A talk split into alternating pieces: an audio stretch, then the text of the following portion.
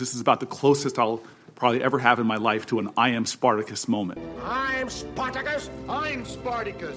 I'm Spartacus. I am Spartacus. Mr. Reagan. So, Cory Booker the other day, as I'm sure you all know, declared himself Spartacus. This declaration, I believe, gives us an opportunity to explore the beautiful term coined a few years ago virtue signaling. So, not everybody knows what the term virtue signaling means, so I'd like to take this highly appropriate example as an opportunity to properly define it. Virtue signaling is the action of declaring something that you think others will perceive as virtuous, such as Black Lives Matter or impeach Trump or some other stupid thing. The intention behind saying these things is that you believe that the people you know will appreciate what you're saying, but not because what you're saying is actually virtuous or because you're doing something virtuous, but because you think that other people will perceive you as more virtuous just because you said it. You are signaling to everyone that you are virtuous. So, what exactly was Cory Booker's great virtuous thing? Apparently, there are all these documents related to Brett Kavanaugh's Supreme Court appointment hearings that some people thought needed to be thoroughly analyzed in order to properly assess Brett Kavanaugh's qualification for the Supreme Court position. In reality, Brett Kavanaugh's detractors, the Democrats, just wanted more time to try to find something controversial. They wanted to find some little thing that they could exploit to create some kind of a scandal. The stated theory, which was nonsense, was that there was something racist in these documents, and the Democrats were complaining that they didn't have enough time to find it. Democrats calling Republicans racist. How original. We see Republicans now rushing to confirm Brett Kavanaugh when the totality of his record has not been revealed. They're documents with titles like racial profiling and showed a willingness of our nominee to consider using race when it came to making law enforcement decisions. So, in a great act of defiance of the rules of Congress, Cory Booker bravely released the documents to the public. He then flamboyantly declared that he was releasing the documents in order to make sure that everybody knew exactly how virtuous he, Cory Booker, is. I'm going to release the email about racial profiling, and I understand that, that the penalty comes with potential ousting from the Senate.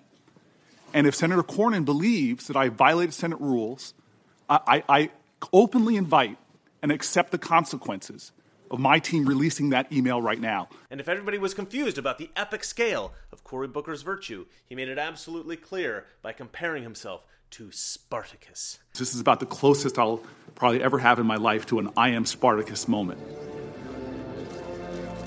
I'm Spartacus. I'm Spartacus. I'm Spartacus. I'm Spartacus. I'm Spartacus. I'm Spartacus. I'm Spartacus. I'm Spartacus. I'm Spartacus.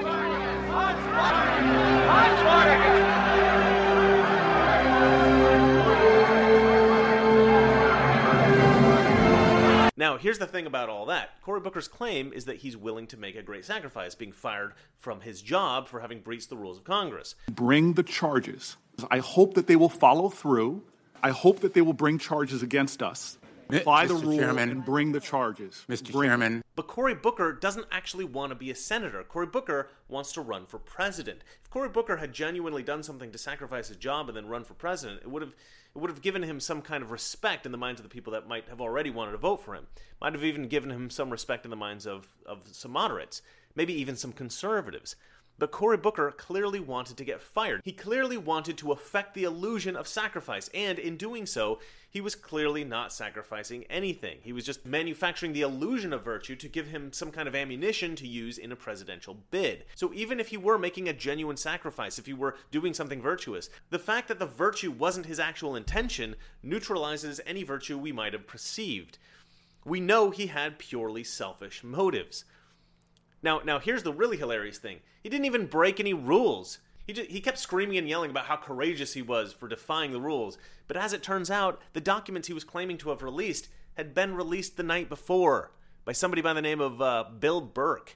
So I guess Bill Burck is the real Spartacus. Furthermore, as it turns out, there was nothing in the Kavanaugh documents that indicated anything racist. These documents were not a bombshell. They were they were nothing. And now Cory Booker will be derisively called Spartacus for the rest of his life. he gave himself his own schoolyard moniker of ridicule. I was watching um, I was watching them talk about this actually this morning on the Five, and and the hosts proposed the idea that if Cory Booker and Elizabeth Warren both ran for president in the next uh, presidential election, that they would be Spartacus and Pocahontas. I say yes. To me, that would be the best possible opposition to Donald Trump in the next election. This would be the most entertaining election in American history. Donald Trump, probably the most effective president in the history of the United States, versus the clown show that is Spartacus and Pocahontas. Just saying their names out loud cracks me up. And and I'm sorry, Cory, you did this to yourself. At least Elizabeth Warren didn't name herself. She def- she definitely deserves the ridicule of sarcastically being called Pocahontas, but she didn't run around calling herself Pocahontas like a lunatic. You did that, Cory. You did that to yourself. Honestly, I feel kind of bad for Cory Booker. As a human being, he seems like he might be a fairly well-intentioned guy. The problem is, is that he's helping to make public policy for the rest of us. We cannot have dingbats like that in public office. These people are governing us. All right, well, that's it for me. Uh, I'm trying to grow this channel as fast as I can, so if you want to contribute, please subscribe to my Patreon account. Uh, the link for that is in the description below. There's really nothing in it for you except the knowledge that you are helping to disseminate rational conservative Christian ideas throughout the world. If you have no interest in parting with your hard earned cash, which I completely understand, uh, but you like this video, please don't forget to hit the like button. If you want to see more videos like this, please subscribe. And if you hate me, you're probably Spartacus. Good night. There are going to be millions of Democrats that are going to vote with us this time around because they too want that promise kept. It was a promise for less government and less taxes and more freedom for the people. The nine most terrifying words in the English language are I'm from the government and I'm here to help.